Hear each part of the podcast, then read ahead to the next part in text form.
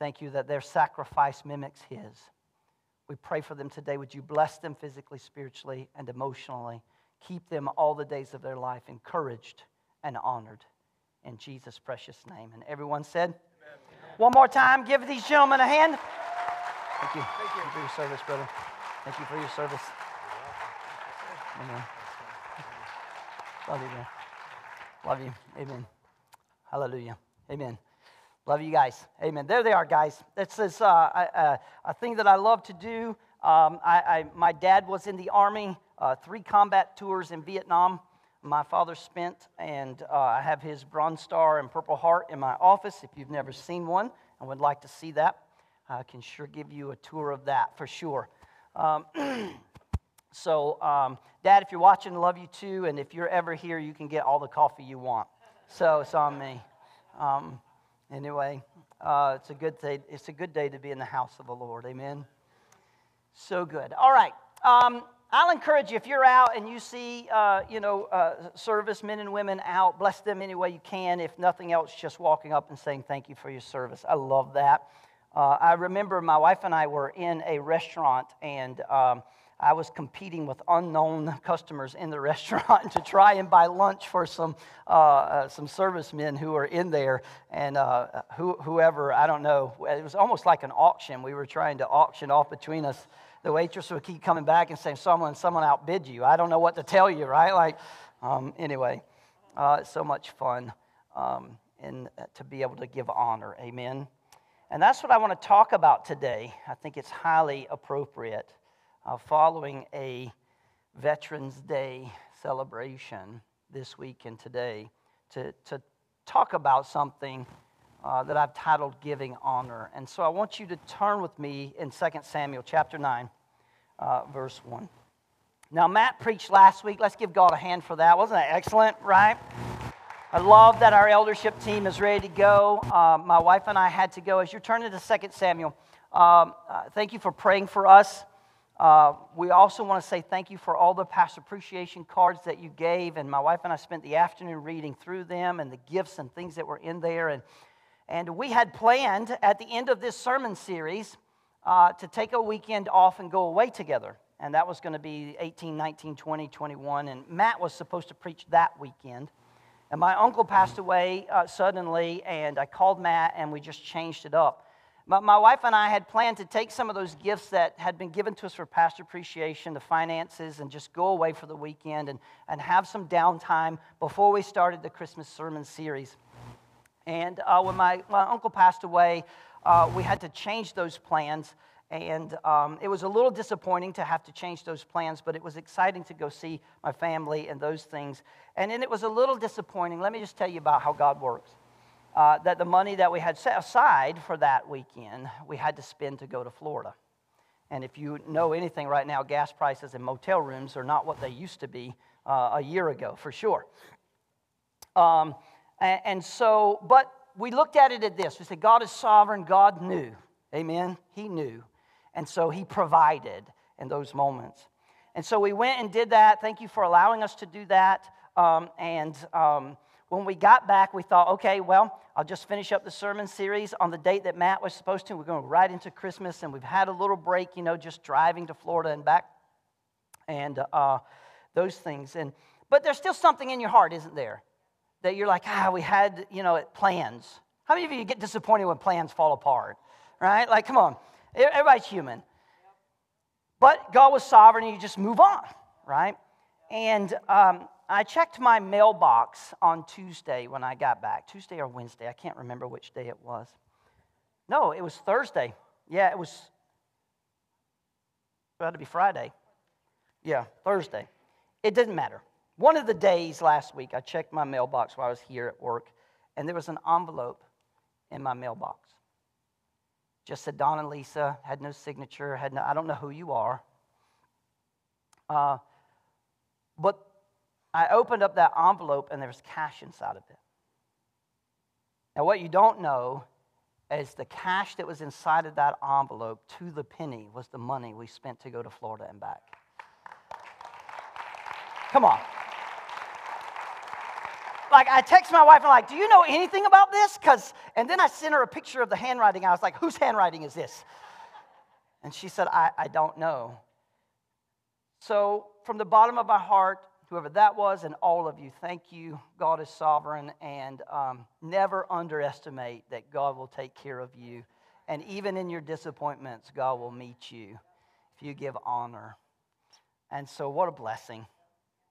Can I, can I just read you a scripture this morning? I want to talk about David and Mephibosheth. Come on. And we're in our children's stories uh, series here, and uh, I want to talk about this children's story. Let me just read it to you. David said, uh, chapter uh, 2 Samuel chapter 9, verse 1, David said, Is there anyone left of the house of Saul that I may show him kindness for Jonathan's sake? Now there was a servant of the house of Saul whose name was Zibiah, and they called uh, uh, him to David. And, and King said to him, Are you Zibiah? And he said, I'm your servant. And the king said, Is there still not still someone of the house of Saul that I may show kindness of God to him? And Zibiah said to the king, There is still a son of Jonathan. Now, how did David not know this? Him and Jonathan were such good friends. Come on.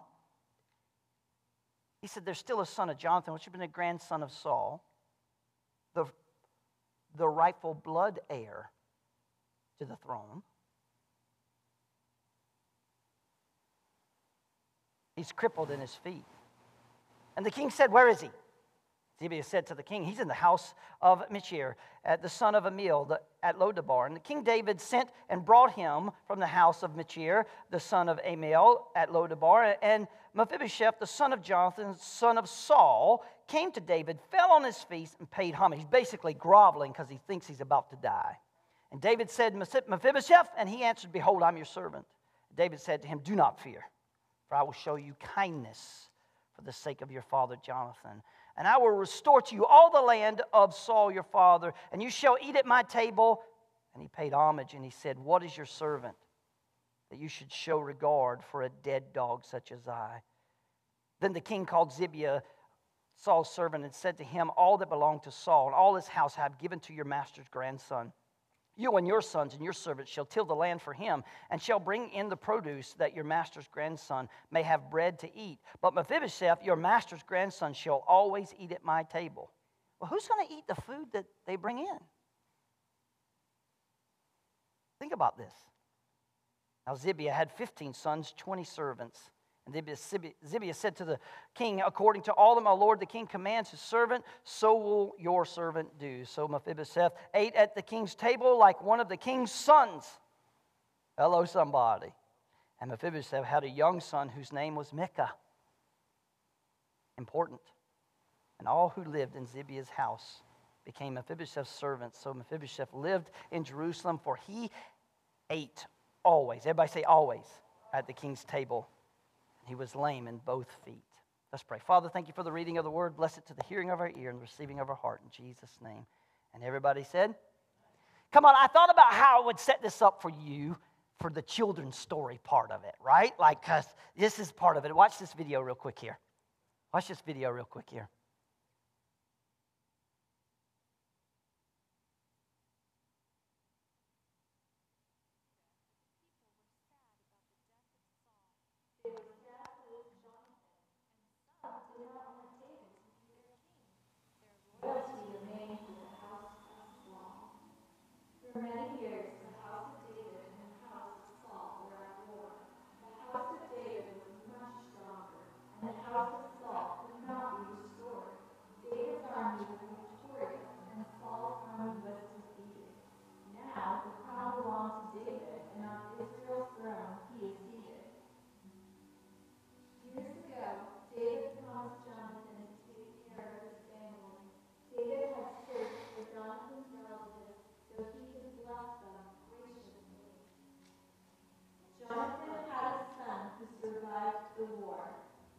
Mephibosheth was his name.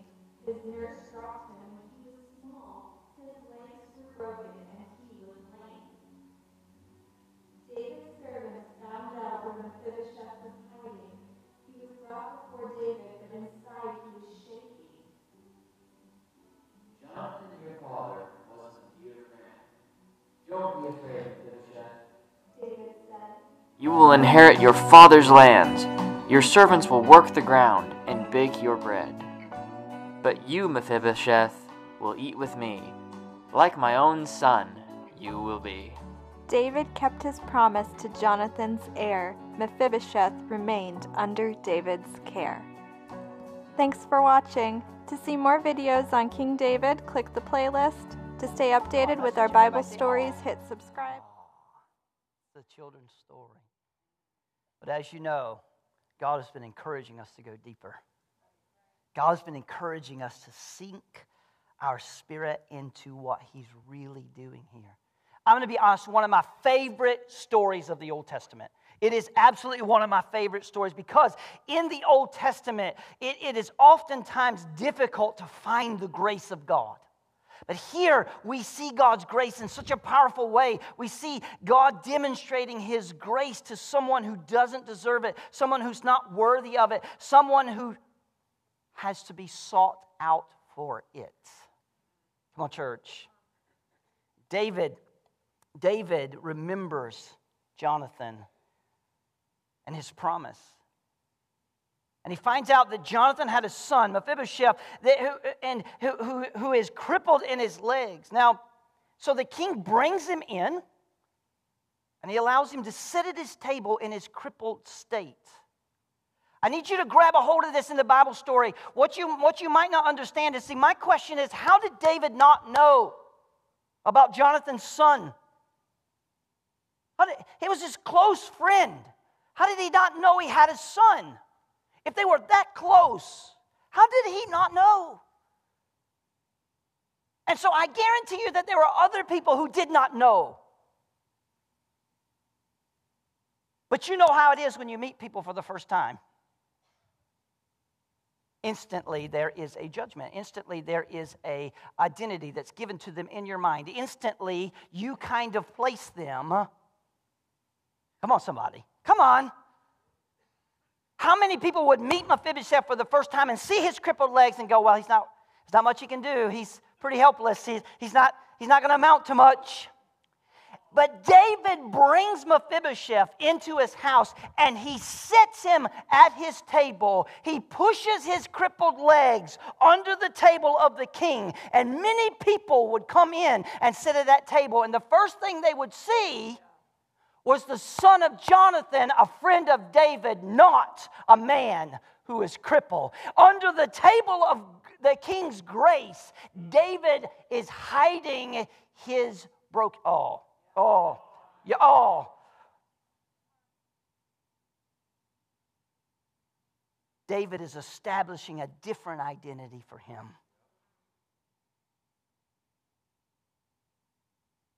This is the greatest illustration of grace you're going to see in the Old Testament.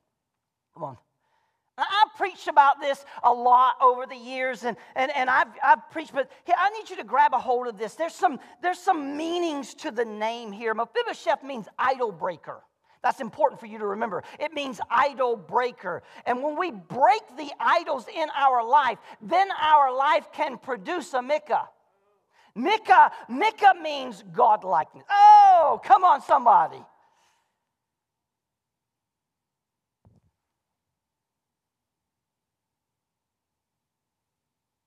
Mephibosheth has a son and names him God's likeness. You see, it's idols in our life that keep us from living in God likeness. It's idols in our life that keep us, amen, from being able to be like God. It's idols in our life that keep us from being able to produce God likeness so the world can see. See, here's the deal. Sometimes we have embraced an identity about ourselves because someone else did something to us and we've owned that, and that thing has become an idol to us. And we wonder why we can't produce God likeness. Now, this morning, I don't want to deal with this crippledness because I didn't come to find out here this morning if any of you are crippled. I already know that a lot of us are living in a crippled condition. Come on, we're all human. I, am not here to demean your pain. I'm not here to, to condemn your crippled state. What I want to deal with is why, why, why Mephibosheth ended up crippled. Well, church, So here's the question Why did the grandson of a king end up handicapped and broken? How is that possible? How is that possible? You see, 2 Samuel tells us that the, when the news came that Saul and Jonathan died in the same day, they're dead. The news came. Mephibosheth's nanny was, was afraid that they too were next, that he's going to die. She's going to die because if they killed Saul and Jonathan, they're after the whole family. They're going to come and get him. And so she scoops up this little boy in her arms, and in her fear, she begins to run. In her haste, she begins to run, and she drops him. And it crushes his legs.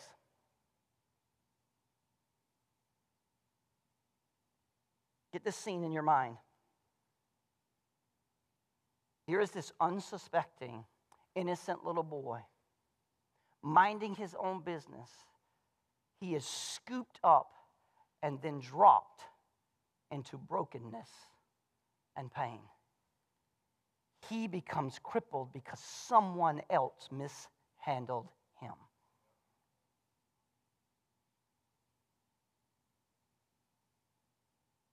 he becomes crippled, not because of what he did, not because of who he is, not because of his own actions, not because of his own thought process. He becomes crippled because someone else mishandled him. Oh, I'm preaching to somebody. Because many of us come from situations and experiences that have caused us to arrive at this place right here this morning, listening to this message, crippled because someone else mishandled. Us. Oh, come on. You know, Pastor Don's not afraid to preach to you about your own actions. But I also don't want to be silly enough to realize that some of us are suffering, not of our own fault. Some of us have uh, embraced an identity because someone else mishandled us. Some of us have been walking in something because of what someone else did to us. And like Mephibosheth, we can testify to being mishandled and how that situation has produced an altering and devastating pain in our life. Maybe it was your mom or your dad.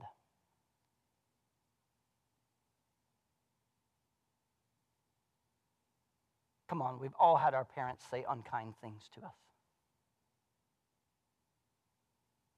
For whatever reason, maybe, maybe it was a relationship. Maybe you're a husband or a wife and your spouse mishandled you. And you find yourself crippled now because of young people. You know how Pastor Don feels about boyfriends and girlfriends, and not biblical. Y'all parents didn't help me. I thought I'd get some help from the parents. Y'all didn't help me. I, I expected a big old amen. Dating at your age is just divorce practice. That's why you shouldn't do it. Courting is incredibly different. I need to move on because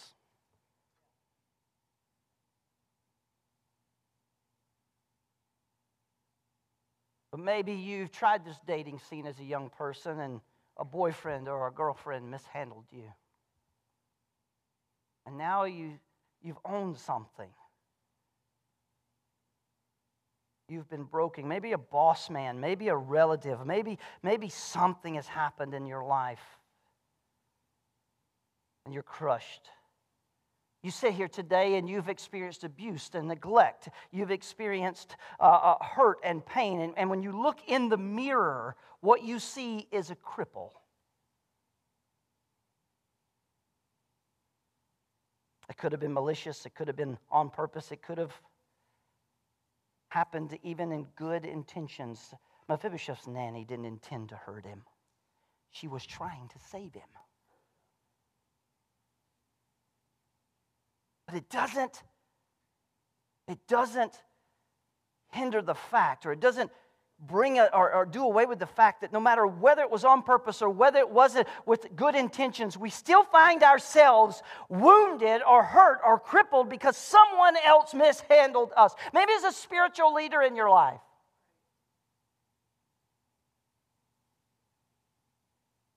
And now you're no longer whole. You're no longer victorious. You find yourself a victim because you were mishandled. You remember a couple of weeks ago I told you to knock all that nonsense off on Facebook? Social media makes being a victim so much more popular than being a victor. Knock that mess off. I see people posting on all they want is attention. All they want is attention. They don't want to get better from their issue. They don't want to, they want people to go, "Oh, I'm so sorry for you." you. You know, they want people to give them permission to stay a victim. There's not a person in this room who hasn't been mishandled. Not a person listening who hasn't been mishandled. There's not a person here who hasn't suffered, struggled because of something. Every one of us can relate to this guy. But it's just a children's story, so relax.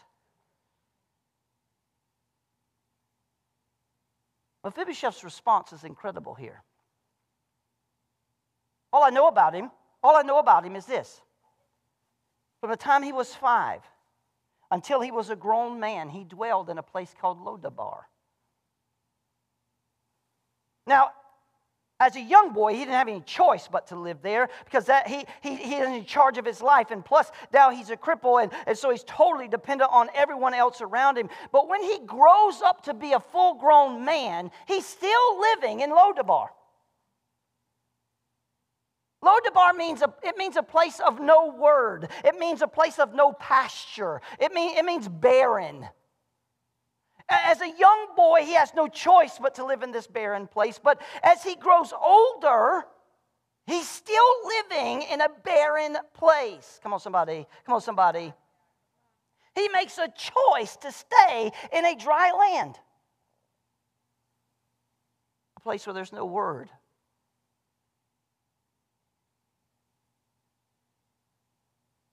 He could have gone anywhere. He could have left that place and gone anywhere as a grown man. He could have lived in the caves. He could have lived anywhere else.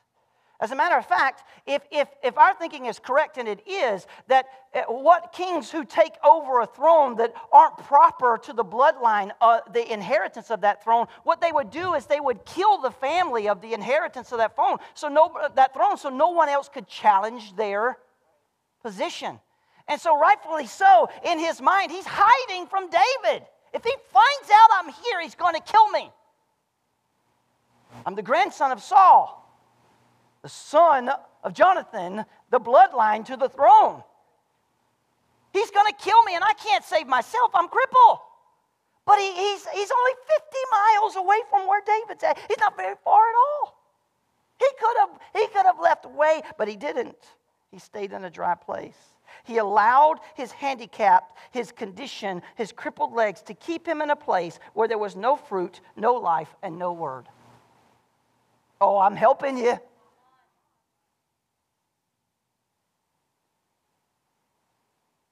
The truth is, he didn't live in Lodabar because he was mishandled. He lived in Lodabar because he chose to. Now, I realize, come on, church, I realize that you've been mishandled. I realize that you've been hurt. I realize that you've been dropped. I realize that you've been betrayed. Come on, church. But where's the rule that says we need to stay there? Where is the rule that says I need to stay? How many times I get my feet? Listen, I'm the pastor. I'm the only one in this place who can't get my feelings hurt. I am the only one here who can't get offended. What's wrong with being offended? Let me ask you this question What's wrong with being offended? Oh, oh I'm offended. Somebody needs to pay for that. When I grew up, you know what they used to tell me? Sticks and stones may break your bones, but you know what that says? What's wrong with being offended? But when we get to be adults, it gets, it gets flipped. Oh, get, yeah. I'm the only one in this building who can't get offended. Do you know how many times I get my feelings hurt?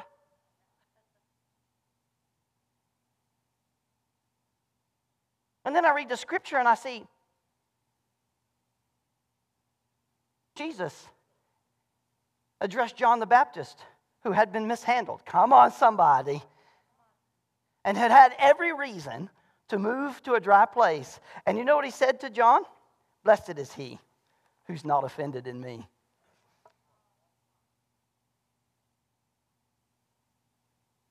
Oh, my aching back.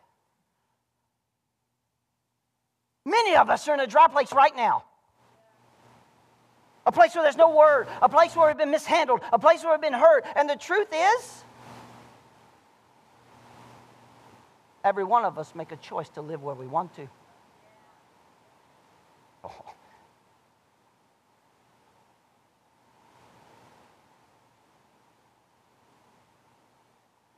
Where's the rule that says I have to stay there? See, we've adopted the thing that gets us most attention and most likes. And we wonder why we're never victorious. I refuse to be a victim. Does that mean this bad stuff isn't going to happen to me? No, it's going to happen, but I refuse to be there. I may have a day where I live in the mulligrubs. That's a southern word. Y'all get that later. There's days when I'm discouraged. And, you know, I'm just pouting and throwing a pity party on my wife. You know, blessed prophet that she is, she just looks at me and goes, Get over it. I'm like, That hurt my feelings. And she said, So? You're supposed to be on my side. I am on your side. Grow up. Wow. You know what happens here? If people tell you that, the first thing you do is run to social media because you know everybody on there don't know the whole story.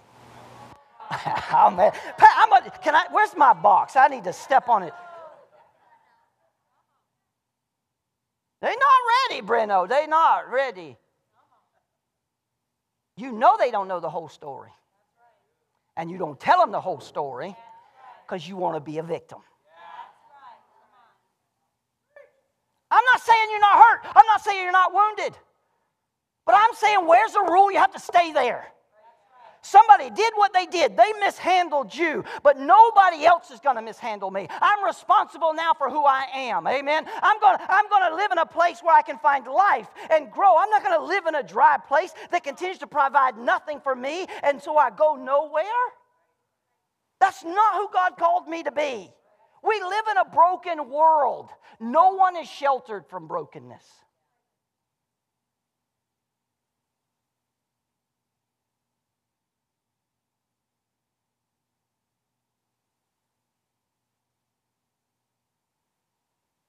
See what happened to you makes you want to shrivel up, it makes you want to curl up, it makes you want to withdraw.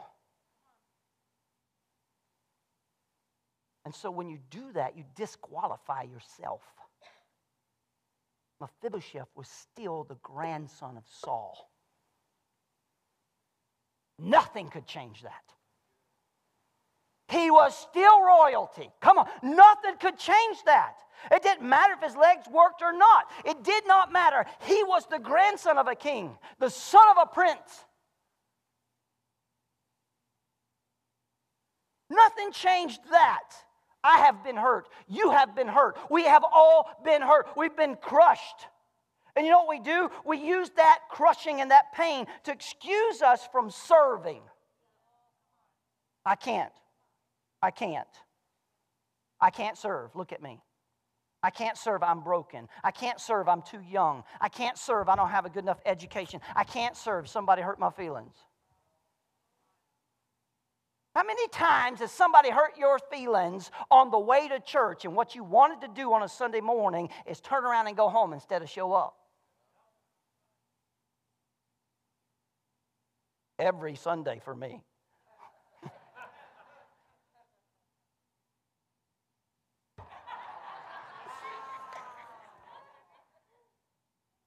Listen, this preacher is here to tell you this morning, in the little bit of time that I have, is you don't have to live in Lodabar. Crippled, yes, but you don't have to stay where there's no word. Crippled, yes, but you don't have to stay where there's no fruit. Crippled, yes, you don't have to stay where it's barren. You got to make a choice to allow what has happened to you either to send you to a dry place or you can throw down your crutches and come into the presence of the King and let Him restore you.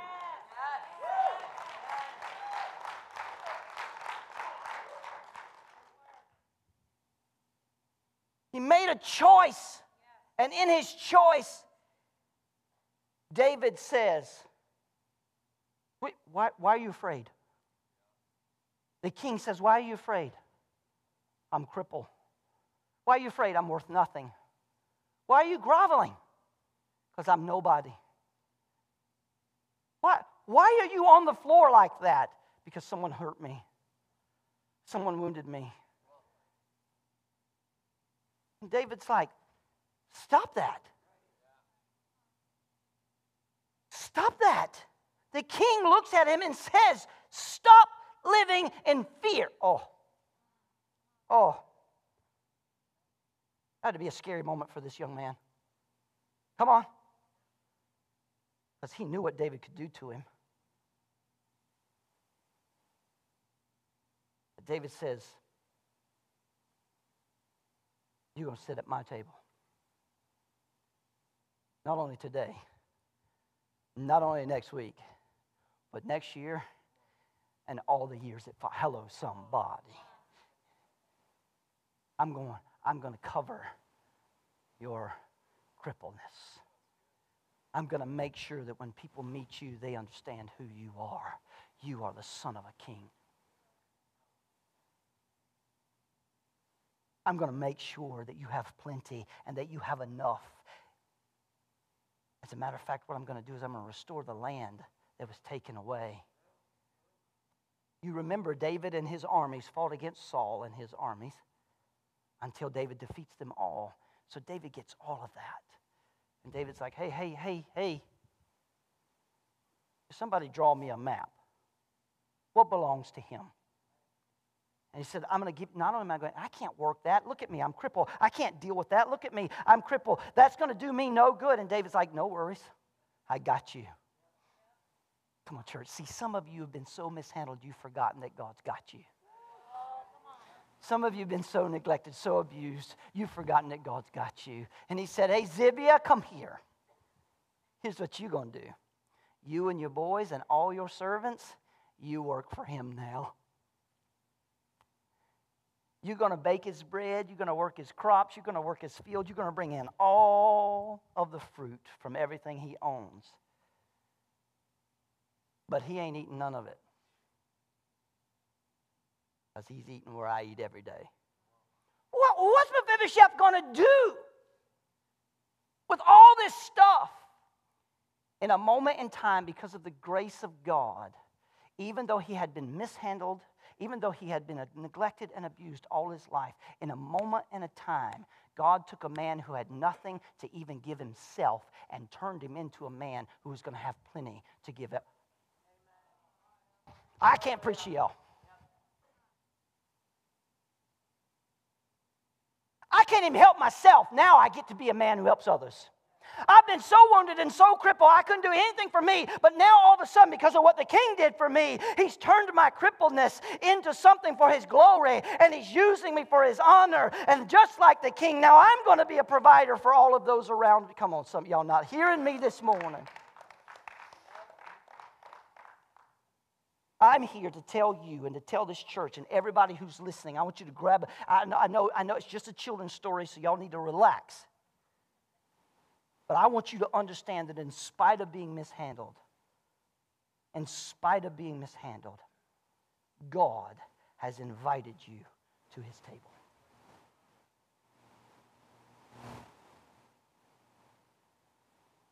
Come on.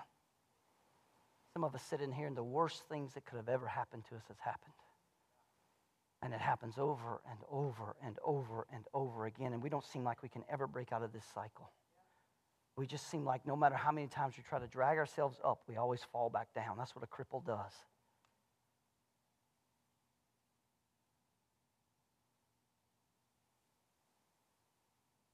But in order for Mephibosheth to be successful, he had to receive what the king was giving him.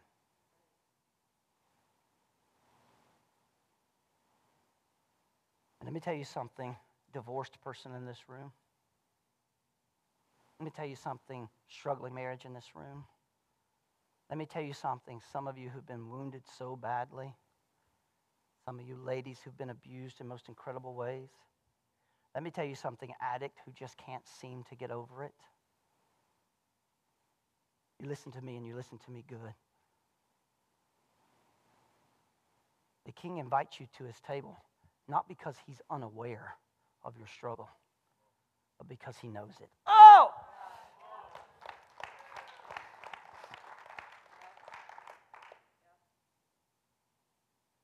David did not have to give grace that day. And I am sure there are some people in the background whispering, what's he, what's he doing that for? He doesn't have to do that. Does he know who that person is? Look how broken they are. Look how they don't smell very. Come on. He didn't dress really good when he came into the king's presence. What is he? He doesn't deserve that. I'm sure there's some people in the background speaking about Mephibosheth. You know what? The king decides what he wants to do with his grace. Nobody putting this in the idea of David. That's not the story. Maybe you don't read your Bible like I do. I read the story as David said, Hey, somebody tell me who's left. We, we don't know. We don't know. We don't know. I can see some of y'all. See, this is the way Facebook works. Some of y'all go, Hey, I'm looking for this. Does anybody have it? Does anybody know about this person or that person? And then somebody down in the comments says, Hey, Zibia knows. Bring Zibia to me. Zibia, who's left? Well, I mean, there's like, it's not, it's not much. I, I mean, I don't know what you want me to tell you, King, but anyway, about 50 miles over there, there's a guy, Jonathan's son. Can you, I mean, David's got to be shocked. Wait, what? It's one of those, hold up, wait a minute. Something ain't right. I didn't know Jonathan had a living son. I can tell you right there, if I'd have been the king in that moment, somebody in that room would have got chewed out. How do I not know? Did you, Zibia, you knew and you didn't tell me? God is inviting us to his table. Not only that, church, not only that for you, I, I, I, want to speak to you who have been mishandled. Not only is He inviting you to His table, He is making a way for provision in your life, not to just lift you out of your crippled state, but to allow you to be used for His glory and for His honor. I hope this sits in your spirit so good today. This story is one of my favorite. You want me to tell you why? Because it points towards the relationship between God and us. David's relationship with Mephibosheth is a reflection of God's relationship with us. Who among us? Who among us has not been mishandled? Come on. Who among us hasn't been dealt a card, a hand of cards that we wish we had a different hand? You can either live in that place and stay dry the rest of your life. Or you can receive the invitation from the King. And I want to encourage you this morning, young people, if you hadn't been hurt, you're going to be. It's just the world we live in. Decide right now whose table you're going to sit at. Some of you who have been living in excuse, God has given you an invitation. Decide right now whose table you're going to sit at. There is nothing you can do about being mishandled.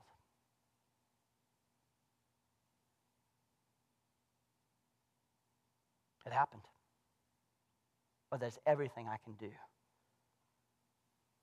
Come on. About what happens next. You get that, church? I can't do a thing today to change yesterday.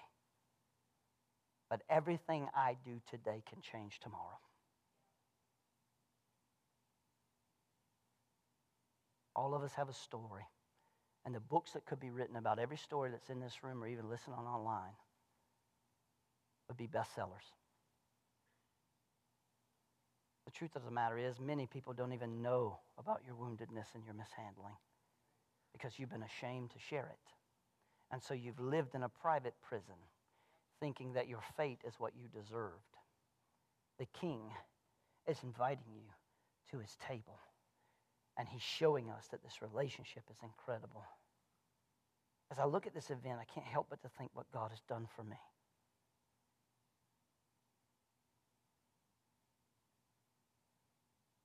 God made a promise to me, and he was determined to keep it.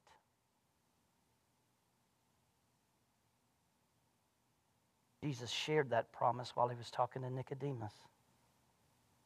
I'm just going to tell you in the, in the movie The Chosen, I think it's season one, episode six or something, I can't remember which, where Jesus and Nicodemus are on the rooftop. It will wreck you. It will wreck you I can't tell you how many times I put it in. I was like, rewind, rewind, rewind. And, you know, 10 minutes. I, I probably sat there half a day rewatching this 10 minutes. And I'm just like, Nicodemus was like meeting Mary, and, and she's full of demons, and he thought only God can save her. And then he's standing on the rooftop and he's recounting the story. I said, only God could save her, and here you are. Oh, I just was like, I about fell out the chair. Here you stand. We see so many people looking for how to divide us today. You, you better understand that they're, the world, the enemy's plan is division. That's why Jesus said, how, how can a house stand that's divided? He speaks about division. And when you see the world trying to divide people. That's the hand of a demonic activity. Refuse to accept it. Don't be part of that. Don't be part of accepting that that is the way it should be. Democrat, Republican, rich or poor, white, black, uh, brown, yellow, I don't care. It doesn't matter.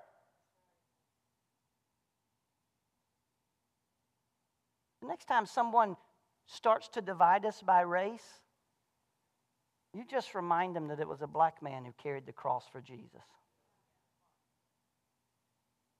It was a black man who carried the cross for a Jewish man. I got, I got no time for the nonsense. I got no time for it because it's a distraction about the Father's business that we should be about, and it causes us to live in victimhood. And that's got to stop. And if the church doesn't stand up, come on. This is time. This is time. This is time, and it's never been a greater time. It's never been a greater time. We have gloried in the fact that as the body of Christ, we live in the last days, and all of a sudden, last day events start happening, and last day suffering starts happening, and we're the first people to whine. What did you think it was going to look like? You should stir your soul because that means the soon return of Jesus is coming. Come on, he's coming. He's coming, and one day that Galilean leg's going to step out on the crowd, cloud and he's going to shout, Glory! Glory! Ah, I can't help you. I can't help you. What did Mephibosheth do to deserve the grace that David gave him? Absolutely nothing. And the same is true for me and you. What have we done to deserve the grace of God? Come on. What did we? Nothing.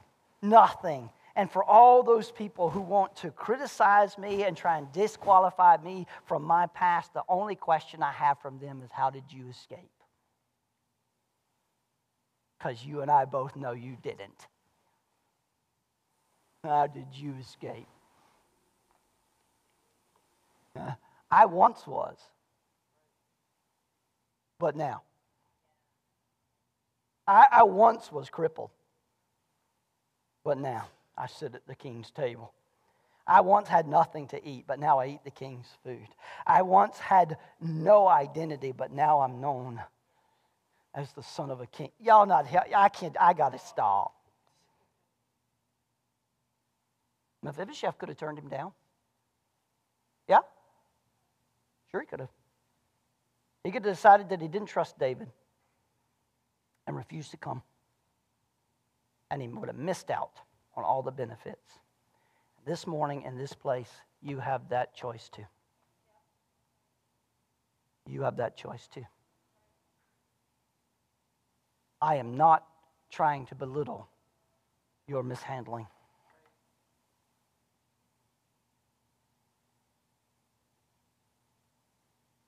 But let me tell you something. All the counseling and the good advice in the world is nothing compared to accepting the invitation of Jesus to sit at the king's table. In a moment, in an instant, my life was changed. I was an angry young man, neglected and thrown away, abused, addicted. And in 1992, under an old gospel tent, steading my meat coat on, as I'd worked all day in the butcher shop, blood stains all over it, I met Jesus. Come on. My wife was leaving.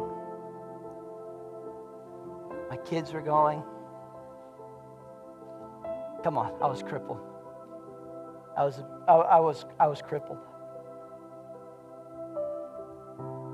Some of it was my own doing, but a lot of it was a reflection of I didn't know how to act, act any other way because I had been mishandled. I didn't know how to act like anything else other than a cripple. And that night, come on, in a moment, God changed my life. And all I did was sit down at the table. Will you stand with me in this place? I'm not against counseling. I'm not against it, but I'm just telling you right now, there's nothing that will change your life like an encounter with Jesus Christ. There's nothing that will renew your mind like the water, the washing of the Word of God. There's nothing that will touch your soul like an infilling of the Spirit of God. There's nothing that will radically change you and cause you to embrace what God wants to do with you, like accepting an invitation. And so this morning, this altar is open. I know it's just a children's story. But if you're ready, come on. If you're ready, whatever mishandling happened to you, I want you to come and understand you don't have to grovel at the feet of a king. You're coming to receive his embrace. And so this altar is open as we sing this song. Just come and do some business with God. No one's going to judge you because every one of us in here has been mishandled. Come on, church. Hallelujah. Humbly I stand in offering.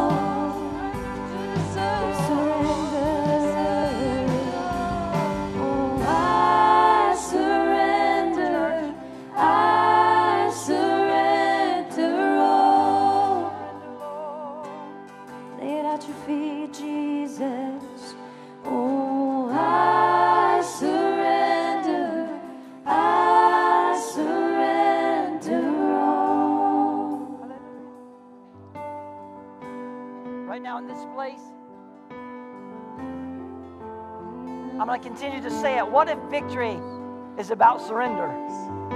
What a victory is about surrender. It is if you surrender to the right person, to the King of Kings and the Lord of Lords.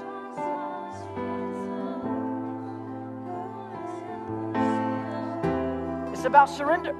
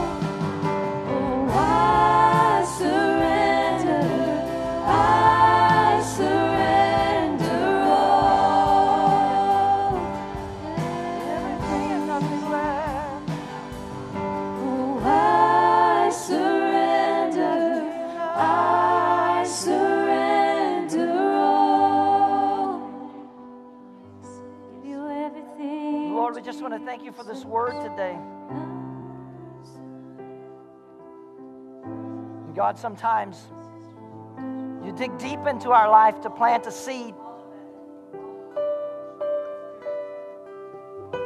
God, I just pray that right now this word of God would come. That you would protect it. Protect it from the hand of the enemy. Sink it deep down inside of us, God, where he can't get to it. Protect it from the world, God, that would choke it out.